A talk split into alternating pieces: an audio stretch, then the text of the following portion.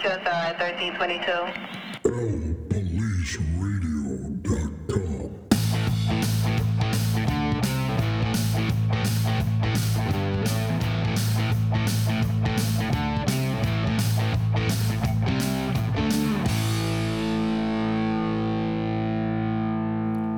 what is that second intro all about? Well, it's a quiz, boys and girls. And if you were here before last podcast, you know that soon we will be releasing the 09 training group.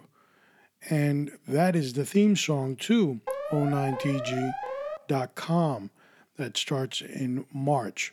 What are we going to be doing? Well, we're going to have a podcast for 09TG every uh, Monday it will be launched, about 30 to 40 minutes in length, different subject every week.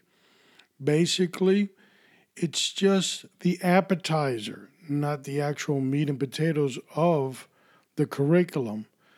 And there'll be different subjects from use of force, response, first aid, firearms, CIT, report writing. We can go on and on all day. There's also going to be other subject matter experts that are going to be giving us and providing us uh, portions of that curriculum. They are subject matter experts in specific areas, could be gangs and so forth. And we're going to come out with the content, give you the appetizer. If you want more, well, that takes you to 09tg.com and there will be a listing on how you can purchase a curriculum or you can get studied on various other things. 09 Training Group is also going to be starting a blog on the website. And every podcast will have show notes, of course, which will be a portion of what you heard. Uh, it also, we will start in probably midsummer the vlog to 09 training group, and that it's going to be posted via YouTube. And it'll be videos about what we're talking about. Some um, content won't have videos, the audio is good enough, and some of it will be demonstrations of what we were talking about, and there'll be a video content to that. So we're looking forward, we're excited about 09 Training Group, and um, love that intro, so I definitely wanted to share that. Now, before we get into the meat and potatoes of this show, which is FBI, Federal Bureau of Investigation, or a Federal Bureau of Politics, which one is it? Before we get into that, let's do the L Police Radio News segment.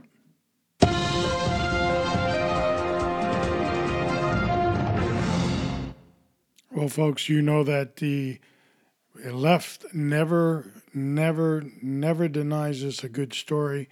And of course, Mayor Big Bird over in New York City is always full of information for us here on L Police News.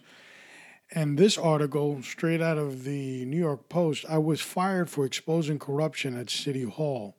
Former top city official sues Mayor Big Bird for five million plus on Wednesday over claims he was legally fired for blowing the, uh, the whistle on alleged City Hall corruption and refusing to help out a Queens restaurant owner who had admitted bribing the mayor. Ricardo Morales says his civil rights were violated when he was canned as deputy commissioner of the Department of Citywide Administrative Services in February of 2017, then escorted from his office like a common criminal with an armed guard nearby. Imagine that, leftist with armed guards. His Manhattan federal court suit, which is also targeting the city, and DCAS Commissioner Lisette Camilo alleges wrongful conduct by the defendant that includes interceding on the behalf of political connected donors in order to aid their attempts to gain favorable terms in dealing with the city, attempting to arrange city officials to give known false testimony under oath to New York City uh, City Council and harassing and retaliating against Morales for cooperating investigators in wrongdoing. There's got to be something wrong. Mayor Big Bird and his administration are above that, but nevertheless, that is an article. Let's focus over on the police side. And here's an interesting thing that there's going to be more news on the opioid issues in this country. Opioid dangerous dangers force police to abandon drug field testing. And they've been doing drug field testing for decades. Basically, what the article alludes to is that police departments very slowly are now changing that field testing. It was a little chemical kit that you basically tested the, the drugs right there on the scene. If it turned to a certain color like blue, it'd tell you that it was a specific, it could have been a specific drug, and it would have given the officers the information immediately right on the scene. Well, with the opi- opioid, it's so dangerous that it can go through the skin and so forth. So thank God that agencies slowly are looking at a new remedy on that one, and that's pretty much uh, safely boxing uh, the substance, sending it to a crime lab to determine what it is for the safety of the officers. So that's the article we're going to be posting on opolice.com for your reading enjoyment. Uh, here's an interesting one. Jury awards over $37 million to the family of armed woman slain in a standoff. Baltimore, a jury has awarded more than $37 million in damages to the family of a Maryland woman who was fatally shot by police in 2016 after a six hour standoff in her apartment. The jury took several hours to reach a decision in the civil lawsuit filed against a Baltimore County government and police corporal Royce Ruby, who shot Korryn Gaines the Baltimore Sun reported on Friday the woman, the six woman jury found that the first shot, which killed Gaines and wounded her five year old son, was not reasonable and violated their civil rights under the state and federal statutes, according to the newspaper. It, it said the jury awarded more than $32 million to Kodi in damages and 4.5 million to her sister this this is um, the trend now, folks. If uh, police use any type of use of force, and I'm not saying whether this is a good shooting or not because I don't know the circumstances, but um, even in even in your personal self defense, if you take out your weapon and you shoot the bad guy, you can expect to get sued, because this is what the, the lawyers the lawyers are telling people to do, and they're doing it. So Sad, but nevertheless, it is um, a reality of today's law enforcement. I want to give a special shout out to the Baltimore Police Department's new ch- uh, chief of police out there, uh, Darryl De Sousa. And uh, we went to high school together back in the uh, 79, 80, 81, 82. We went to high school together in Marty Christie high school, and then they changed the name to St. John's. So he's the new Baltimore police chief, and uh, shout out, good luck. And uh, he's a very smart and sensible guy. He was a starter on the basketball team, too. So I think uh, Baltimore is going to be in pretty good hands with uh, Darryl at the helm. All right, uh, some more. We we've got more stuff, folks. It doesn't stop right there. Florida inmate yells murderers as he put as he's put to death. Starke, Florida, as the execution drugs were being administered, inmate Eric Scott Branch let out a blood-curdling scream. Poor guy. Then he yelled, Murderers, murderers, murderers, as he thrashed on the gurney as he was being put to death for the means rape and slaying of a college student. Poor guy. Well, off you go. Well, don't wear a lot of clothing where you're going, buddy. It's going to be extremely hot. Don't forget. And lastly, uh, more correctional news. We love to give uh, correctional news because they are the forgotten profession out there. Alabama postpones execution of inmate with damaged veins. Yep. Officials halted the execution preparation for Donald Lee Hamm lethal injection because medical staff couldn't find a suitable vein before the execution warrant expired.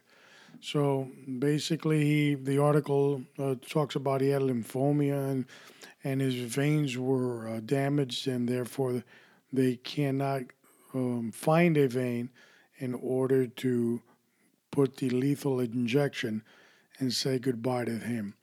Well, to me, I can come up with some other things we can do. You know, ropes. You know, there is the expense of a bullet. There's a lot of other things we can do, but of course, we would hate the lawyers to say that that was cruel and unusual punishment. Campuses will now be allowed to carry rifles on school grounds. They will now be allowed. You know, here here's here's another issue, and we're, we are going to look at this in the future. But now they're going to be allowed. I mean, if uh, I don't care, school resource, you're on patrol, whatever you're doing. If you're certified in rifle, you should be carrying it in your trunk. Now, to walk around a school campus with a rifle, it's an overkill. Okay, because this this is not happening every five minutes, and if the dep- if the school resource officers didn't have rifles assigned to them already, then uh, there's another hiccup. There's another hiccup, folks. So I'll be posting that one on El Police Radio as as well. Now, with regards to the Parkland shooting at the high school in Broward County, Florida.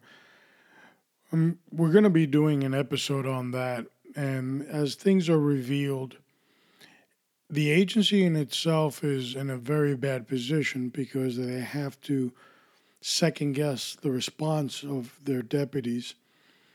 And it's never a good moment. It's never that good moment when you're the sheriff of the agency and you discover that the lack of supervision of your deputies is more evident than ever after you start examining things. So that's going to happen. On the side note, uh, BSO has uh, had a very bad batting average here in this uh, season. Uh, they had the hiccup over at the time the guy escaped out of the courthouse, and it didn't look too good for them. They um, also had a hiccup uh, uh, during the airport shooting.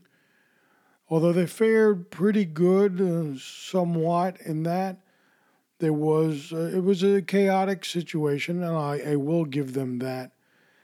But now we have the school shooting, and some other disturbing things are coming about.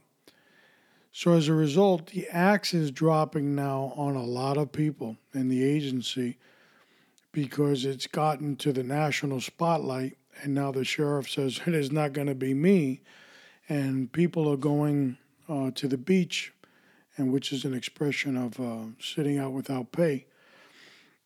As a result of all these things that are occurring, but you really have to start looking at is the supervision was it there is it there do they have to revamp and again, it's a very difficult situation for any agency.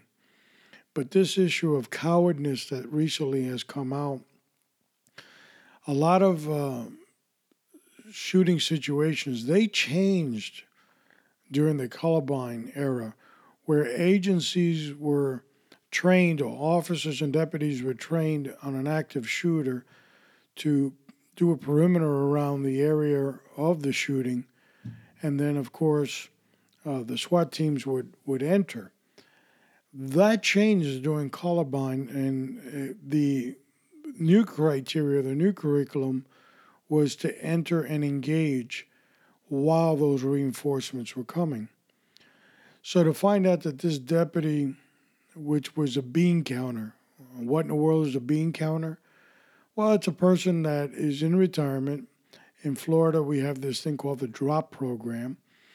You're pre- pretty much paid off your retirement for a given time of about 60 months, five years.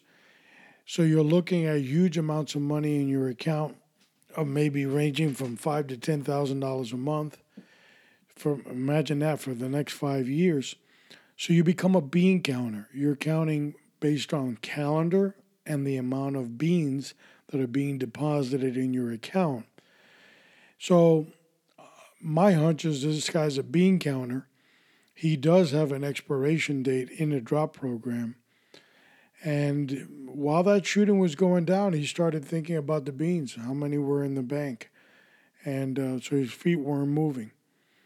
And this is a problem that has emerged in law enforcement, especially in Florida, ever since the drop programs were created.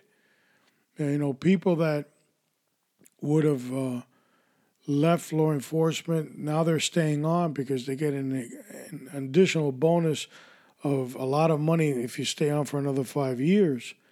But they become bean counters. And they don't want to really do anything. They don't want anything to jeopardize the amount of beans they have in an account. So that's not a BSO problem, that's an agency problem. Not only in Florida, probably in the jurisdiction that you're listening to me uh, as well, they have something similar to that. And um, the bean counter should be, I don't know, somewhere else. And it's a tough call.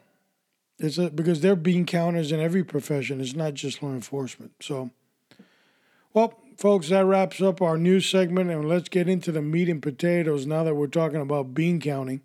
Know, and let's explore the FBI or Federal Bureau of Politics.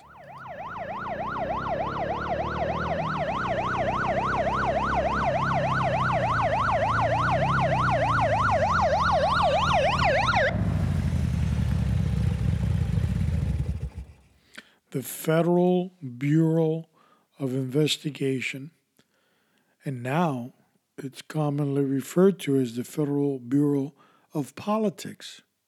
How did the FBI get this bad? When did it all start? When did the corruption? Was there ever corruption over at the Bureau? Is it a runaway train? Can it be fixed? Who needs to get out? Who needs to come in? We're going to look at all that. Now, on the issue, we can, you know, dwell into the shooting and all that. We're going to have a show on that um, in the near future. Obviously, the media has mentioned it for the first time uh, in a while. They usually hide the truth. All of a sudden, they're reporting. The FBI missed uh, the issue with the shooter. Uh, tips, two tips that were sent to them, nothing, no follow up, and nothing happened. And I recently wrote an article on El Police uh, Radio about that, the, all the things that they've been botching up. So something has the Federal Bureau of Politics kind of disturbed, has them kind of preoccupied over there. They're not keeping their eye on the ball. And of course, you know, a lot of people think that J. Edgar Hoover was the first FBI director and by name, yes, uh, the Federal Bureau of Investigation was uh, J. Hoover, uh, was the first director to that agency. But prior to being the Federal Bureau of Investigation, it was called something else. Now, prior to the FBI or, or the name that it had, it was called the Bureau of Investigation. And actually, J. Edgar Hoover was the fifth director of the Bureau of In- Investigation. And during that term that he was there, in um, 1924, it was switched over to the Federal Bureau of Investigation, which today, of course, we know it commonly referred to as the Federal Bureau of Politics. And it started dwelling in the scientific approach to law enforcement. It was very effective for many years. It was the number one organization in law enforcement in this country. It set the standard on um, training, it set the standard on data processing information, uh, doing investigations, scientific inv- investigations that police at the time really didn't have an, a clear understanding of it. You know, back then, cops were just doing simple police, you know, somebody get a snitch, you find out what's going on, and you make an arrest. Well, J. Edgar now, he comes in with the crime, crime laboratory and the scientific study of crime scenes and so forth. So, J. Edgar Hoover uh, was very instrumental in putting the FBI on the map of the prestige of what we know it as it is today. And he was in that agency for well over 40, close to 50 years as the head of that agency. So, what happened? When did the corruption start? Well, a lot of people kind of looking through their notes saying, well, it, must have happened recently. But in actuality, it happens a little bit before J. Edgar Hoover. Actually, Hoover uh, takes over the Bureau of Investigation because there was a big scandal um, at the time. At that time, uh, when he took over, and um, of corruption and and payola and so forth, and so they brought in Hoover to fix all that. Clean cut guy, and he had a no nonsense approach. Did such a good job that when President Calvin Coolidge came in, he uh, appointed him director of the FBI. And, but there's a lot of secrecy about J. Hoover any agent that was caught talking about him or talking about how he ran the agency was dealt with very severely. He was very much a disciplinarian. And one of the things that kept him in office for so many, many years is that he had the goods on everybody in Washington. So when we say the swamp, drain the swamp, drain, drain the swamp, he basically knew every all the alligators in the swamp and what they liked and what they were doing. So he had the house of cards. And as a result, that could be the beginning of how the FBI lost focus. Now, strange that it sounds, here's a guy that creates a new vision for the Bureau of Investigation, which is now uh, changed its name to the Federal Bureau of Investigation. And he comes up with all these innovative ideas. He's an authoritarian uh, director, really slamming down on how people have to do their job. You know, it was re- widely reported that if you didn't look the part, he got rid of you. If you didn't look sharp in a suit, he got rid of you. You know, I think a lot of that might have been nitpicking, but um, he started getting people that looked more the part. So he starts to develop the FBI part. And I want us to stay focused on that. The haircut, clean shaven, suits, shiny shoes. They had to be one step above the street cop. Street cop was pretty much downgraded to a nothing compared to the FBI. So he's creating this image He's giving them new toys and new gadgets that they've never had before, and they're being trained up to do this job.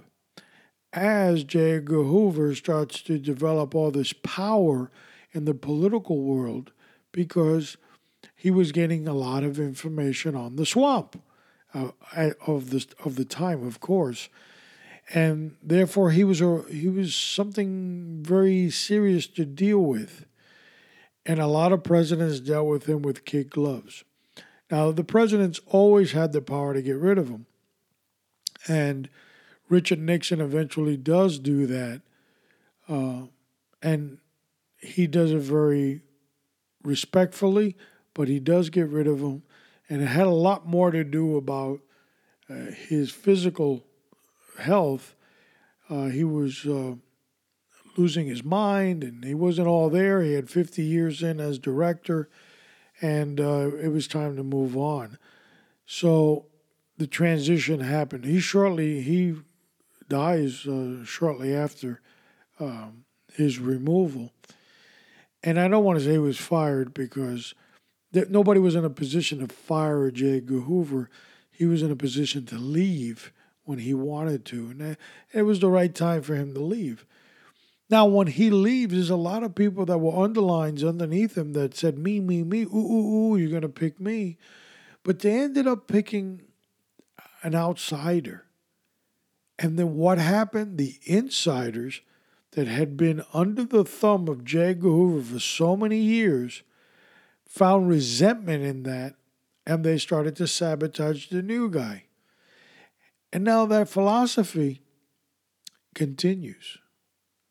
Another problem that is very prevalent in the FBI is what is their primary role? And we'll wait a little while for the kids to think about this, like Jeopardy. What is the primary role of the Federal Bureau of Investigation? Ding, ding. Well, while you're thinking about the answer, kids, it should be law enforcement because they're the primary law enforcement agency in the country. So, when did we get into counter espionage and looking at Russian suitcases? Now, part of what Congress started to throw at the FBI under J. Hoover was counter espionage and the Soviet Union and the and the communist and all that. So Congress themselves they started using the machinery that J. Edgar Hoover himself had already uh, developed. So now they're overzealous here with their counter espionage, and history will tell you uh, some of the catastrophes that they did, like the Japanese internment when they took all the Japanese prisoners during the Second World War and so forth. Now, a lot of those were political decisions, but the FBI played a big role in, in pointing who these people were. So, the primary role of law enforcement now has been kind of put to the shelf, still there. They're still the primary law enforcement agency in the country. They're going to wear that badge, and but now they're they're kind of doing this espionage James Bond thing on the side, and I actually believe that this is one of the ailments and one of the cancers that have overtaken this agency. I've had the pleasure of, in my career, of meeting and knowing several FBI agents. Some uh, were very good people. I, I remember we used to do a MISS class, a mandatory in service class for our officers. And there was a segment that the FBI would come in and, and provide a four hour course on uh, certain uh, things to look at, domestic terrorist type of thing, or you know how they they're being converted and so forth, and how they actually uh, come into the penal system as well. And a lot of these guys, they were real good guys. I, I got to know them. Uh, I don't want to say on a personal basis because we weren't uh, uh, drinking buddies, but uh, you know we we cracked jokes together, and uh, while they came in and did their course, as uh, my role, I, I did a lot of what was called course coordinator, and um, so I got to know a lot of them and they were good spirited people. Now, mind you, all of them were at the end of their career. And during my uh, seven years that I was assigned somewhat to that role, these individuals were, you know, they'd be there maybe a year and a half, two years, gone, the next one come in, gone, next one would come in. And uh, so they were an old generation. And a lot of them all had prior law enforcement. Either they were cops, They came from another federal agency and then they transferred over. Now we jump to the new setting. I remember being assigned uh, to the academy, and one of the functions was firearms. And you would see the FBI guys there, federal agents. They would um, also practice at the same uh, range setting that we had at the uh, Miami Dade Public Safety Training Institute. And we had a saying they wouldn't piss on you if you caught on fire. You say hi to them, and they, you know, it was like you didn't have the, the clearance to say hi back. It, it's amazing. I've never seen such egotistical son of a bitches in my life. And there's where the problem comes in. A lot of them are ingrained in them if they're newbies or they actually started through the ranks of the FBI. They necessarily didn't come from another law enforcement agency, let's say local police. Then, during several years as a police officer, you apply for the FBI, they hire you, you go through their academy, but you already have your roots in policing. Or you're a federal agent in another agency and you transfer over to the FBI. Now, don't get it twisted here. The FBI, they have the gadgets, the resources that other agencies do not. That's why they're on top. They're not on top because they say they're on top. They're on top because they have all the bells and whistles. But if you were a newbie, you know, you filled out the application and you went through the process, and here you are at the FBI Academy there's a different type of brainwashing that goes on there. I can't really tell you what it is because I wasn't there. But all of a sudden, you have a little chip in your walk, a little, I don't know, you're a little bit better than the other guy. Your chin kind of portrays itself upwards. You sometimes your feet don't even hit the ground, they kind of like glide over the ground. And you become the new generation FBI agent. Smarter, faster, you know, uh, more accurate, more intelligent than anybody else. But there's something missing in the FBI. What do you think it is, kids? Anybody show hands? Well, I know what it is. Where the hell are the cops? Where are the cops?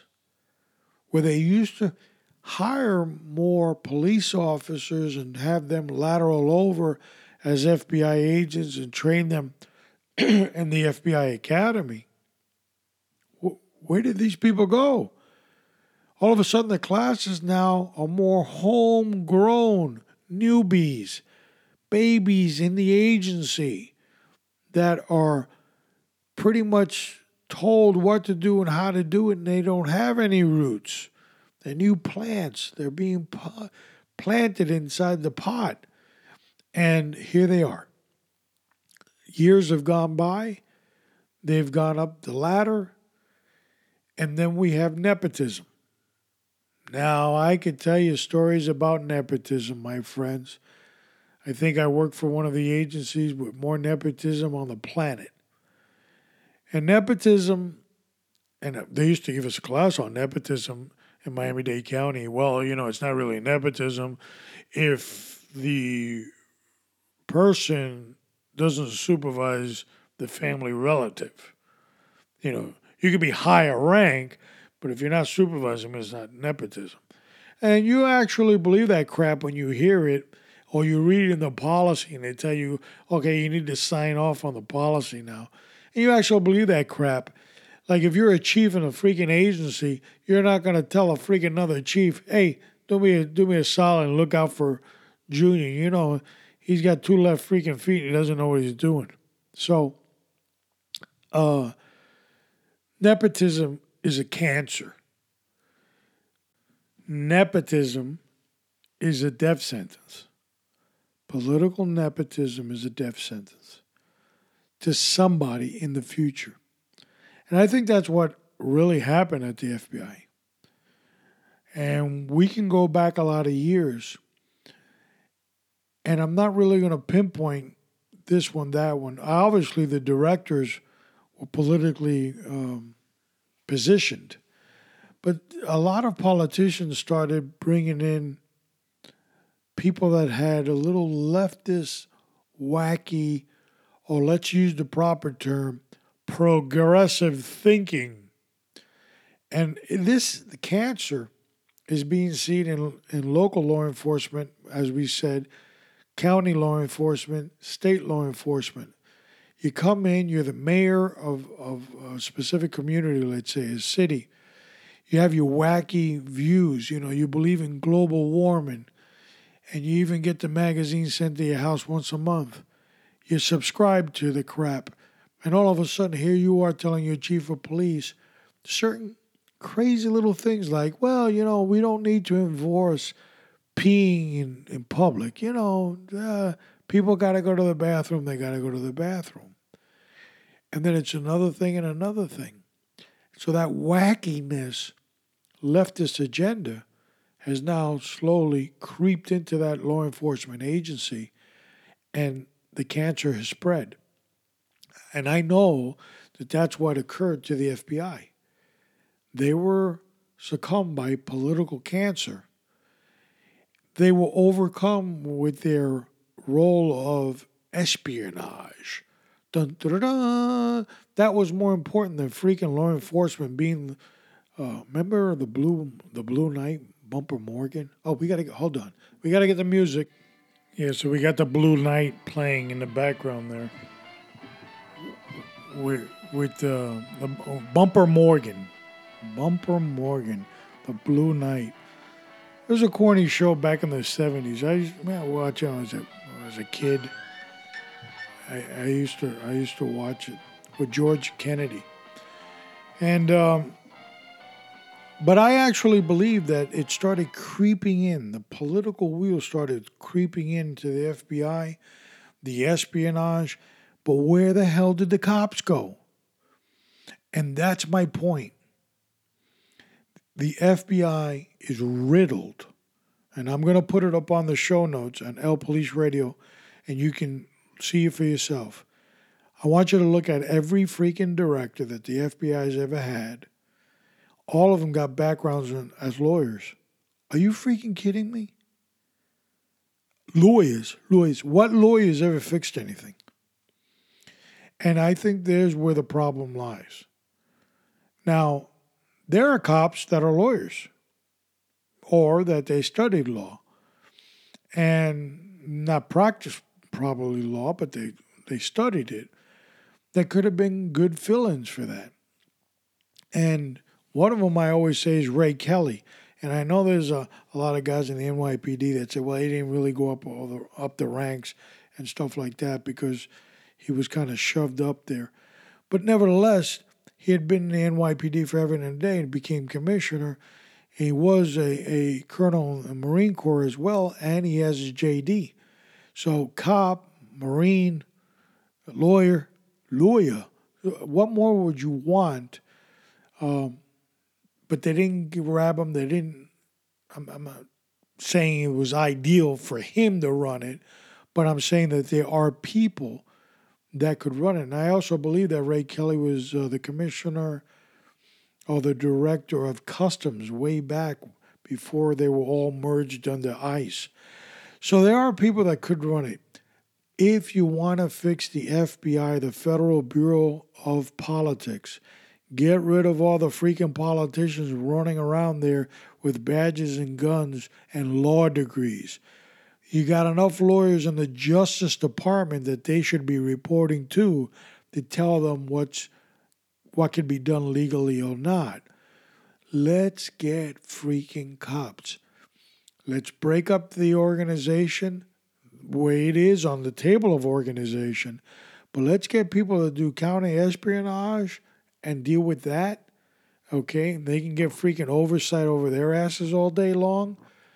And let's have the law enforcement segment go out and do some real law enforcement work and learn.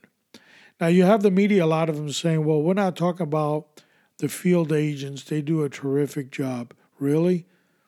Really? Ask, ask the family of the kids over in Parkland.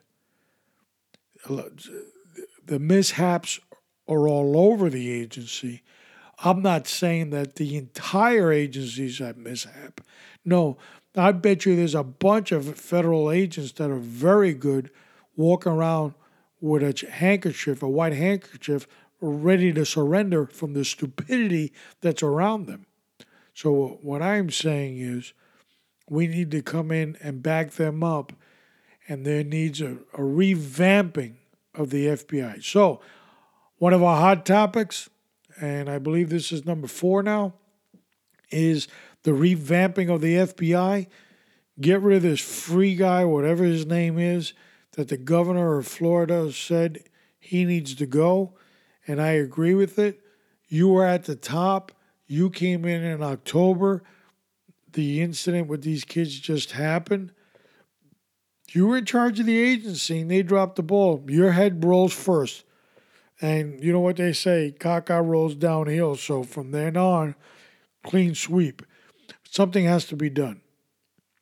Now, the Federal Bureau of Politics is holding a lot of secrets, and that's why the politicians are walking very carefully on eggshells, making sure that they don't piss anybody off. So, the likelihood will there be change in the FBI? Slim to none. Should there be? Yes.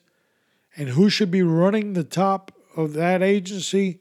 A cop not a lawyer, a cop. In other words, you've drawn down, you've put handcuffs on people, you've done all those things in your career, a cop. And we need to get back to basics.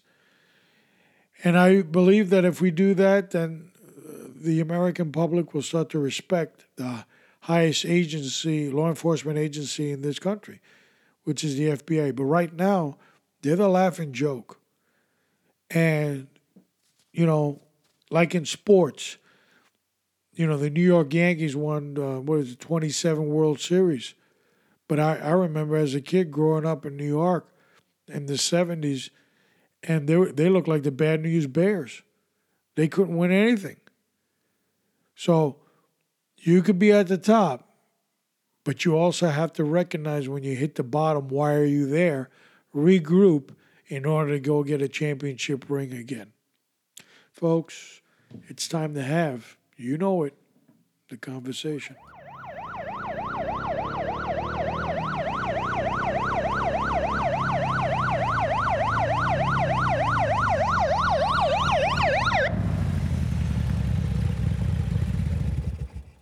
Nor height, nor depth, nor any other created thing shall be able to separate us from the love of God, which is in Christ Jesus our Lord. That bond that God created and Jesus died for us on the cross, that bond of love is so great that we can't even think about it. Imagine you are born, you're raised, you have a small ministry of three years, and you know why your ministry exists. You're going to suffer for a group of people. You're going to be accused of all kinds of things that are not true. You're going to be spit upon. You're going to be bad mouthed. You're going to be whipped. You're going to be battered and you're going to be put to death on the cross for that group of people. What made you do that? And you ask yourself, what made you do that? Well, the answer is only one a love that we as human beings can never, ever imagine. See, the love that we have as human beings is superficial. It's it's minuscule compared to God's love. And if you're listening to this program today, I can tell you that that love that he has for you penetrates anything. through walls, through steel, through hearts, through evil feelings, through evil mindsets. That love surpasses everything. But when you have that absence in you, and we always say, we train up, train up, get into firearms, get into uh, defensive tactics, get into this, get into that. Uh, as a profession, because you're into law enforcement, you're thinking about getting into law enforcement, or you know somebody that's in it, and you want them to be trained because you want them to come back to their family. But you also got to get trained up spiritually too. And the beginning of that journey is to understand what Jesus' love is for us. It is the love of the cross, the sweetness of the cross. A lot of people don't go to church because they don't want the bully pulpit to knock them down with you did this and you did that, or you will suffer this. Sometimes they have to be spoken through through the love of the cross. And the demonstration that Jesus shows us that he puts his life aside for us to live a life eternally with him is the greatest gift that we could ever receive. I'm asking you today. Today's the day of your salvation. Don't take that for granted. Think about it. Put some thought behind it. How many situations have you gotten through in your life that you almost said, wow, that was close? Or, I'm glad I'm still here. Or, I went to the hospital and I, I thought it was nothing. Or a relative in the closing of an eye disappeared, died. He said, Well, they were doing fine a couple days ago. What happened? Life is unexpected. Police work is unexpected. Look at the story we read about the correctional sergeant getting stabbed in the neck. Unexpected. You've got to be ready, folks. And the only way to be ready is through the love of the cross. Why did he die for you and die for me? For our salvation. All we have to do is reach out and grab it. How do I do that? Confessing your sins. We're all sinners. I'm a sinner. And asking that the precious blood of Jesus that he sacrificed for us on that cross cleanse you of your sins. God looks at your heart, not at your words. He doesn't listen to that. He examines your heart. And if your heart is pure when you're saying that prayer, my friends, you have met the real, true, living God. And from there, He'll take you to places you can never imagine. It will be the best ride in your life for an entire eternity. I can guarantee you.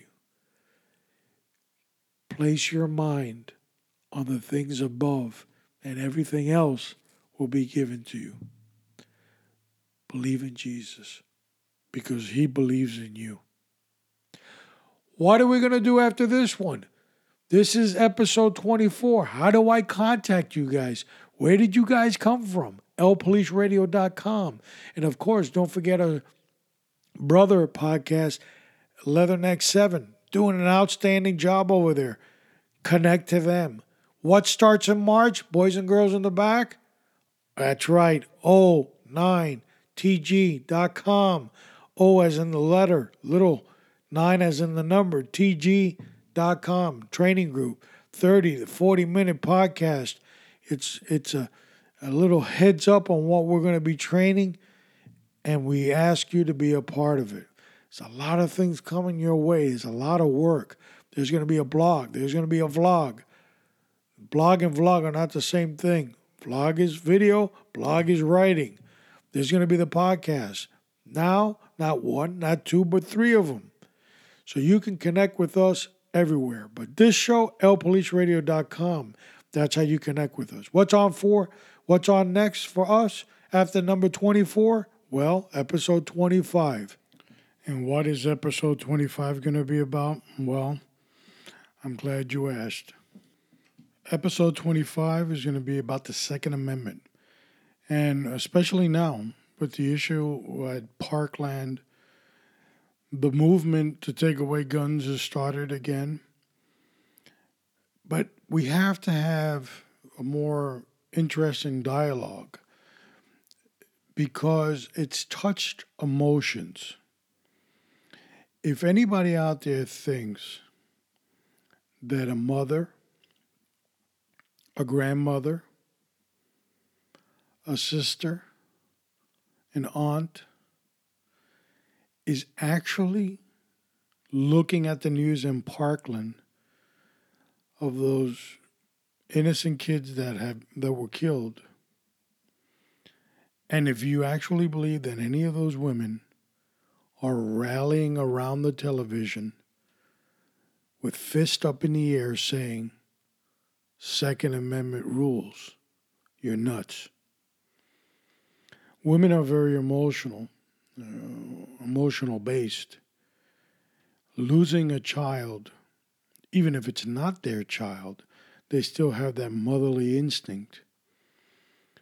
This is torn up the fabric of who they are.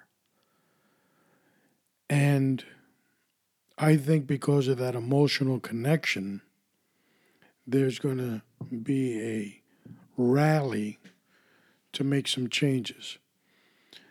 Now, I've heard the conservative side talking about don't move an inch, not an inch, don't give him anything.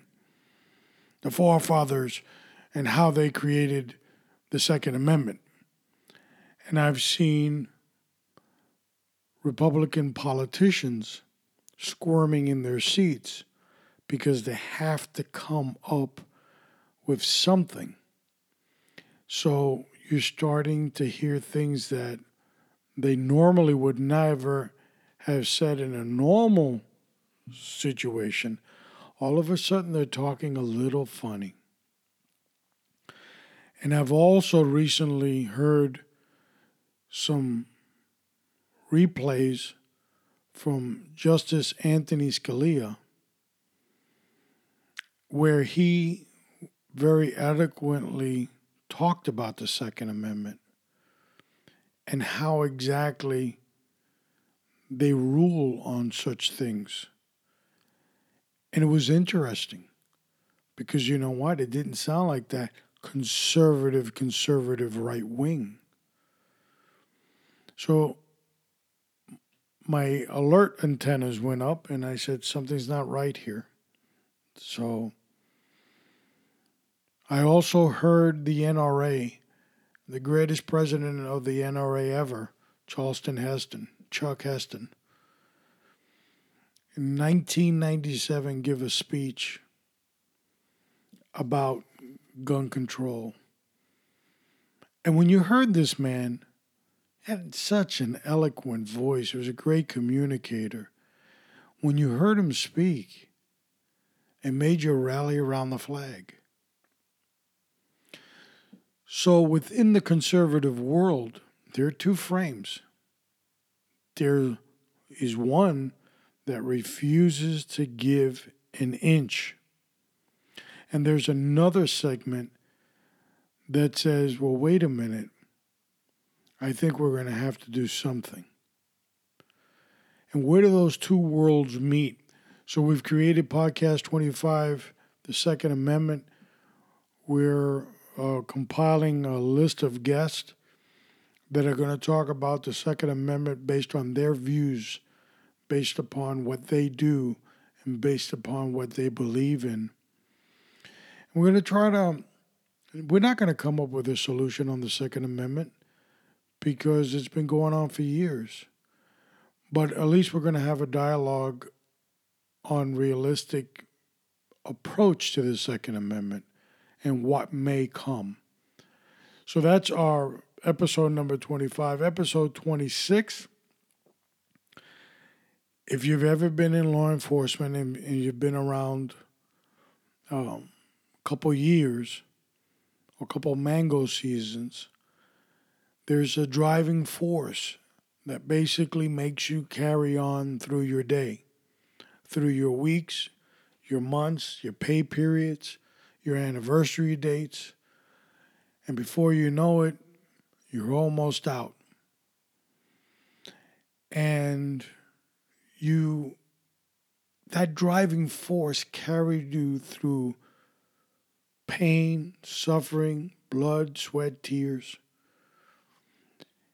That force carried you through emotional things, not only that happened at home, but also happened on the job. Recently saw the Coral Springs police officer that responded, uh, was one of the uh, first initial officers responding to the shooting at Parkland. And he said that after the situation had cleared, he called his wife to let her know because he's a school resource officer right down the block that he, one, he was okay, and two, that uh, he'd be home soon. And then he broke down because what he not necessarily did, that became second nature, but what he saw will be with him for the rest of his life. And he'll most likely suffer a post traumatic, that was a post traumatic uh, scenario for him that will haunt him. And it's unfortunate. A lot of times we see men and women in uniform and we think that they're robots and no matter what they deal with, it won't it should not affect them. But what I can tell you is episode 26 is the driving force that carries you through your entire career, your family involvement, kids, spouse, parents, everything. And a lot of you might be thinking, well, uh, he's, you know, probably most likely talking about a spiritual aspect. And although the spiritual aspect definitely, most definitely, without a doubt, will carry you through any event in life, no, this is special. This is something that God created that each one of us have the ability to have. And through that element, we have done so much in our careers that we you have, I'll give you a perfect example. Have you ever driven a vehicle, gotten from point A to B, and when you get to destin- your destination in B, you have absolutely no, no recollection of how you got there, what route you took? It was like you were an autopilot and you ended up at the destination. Well, this is a driving force that does the same thing.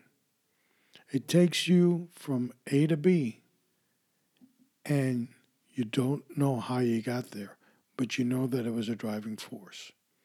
And what that is, well, folks, it's humor. And the title of episode 26, that was funny.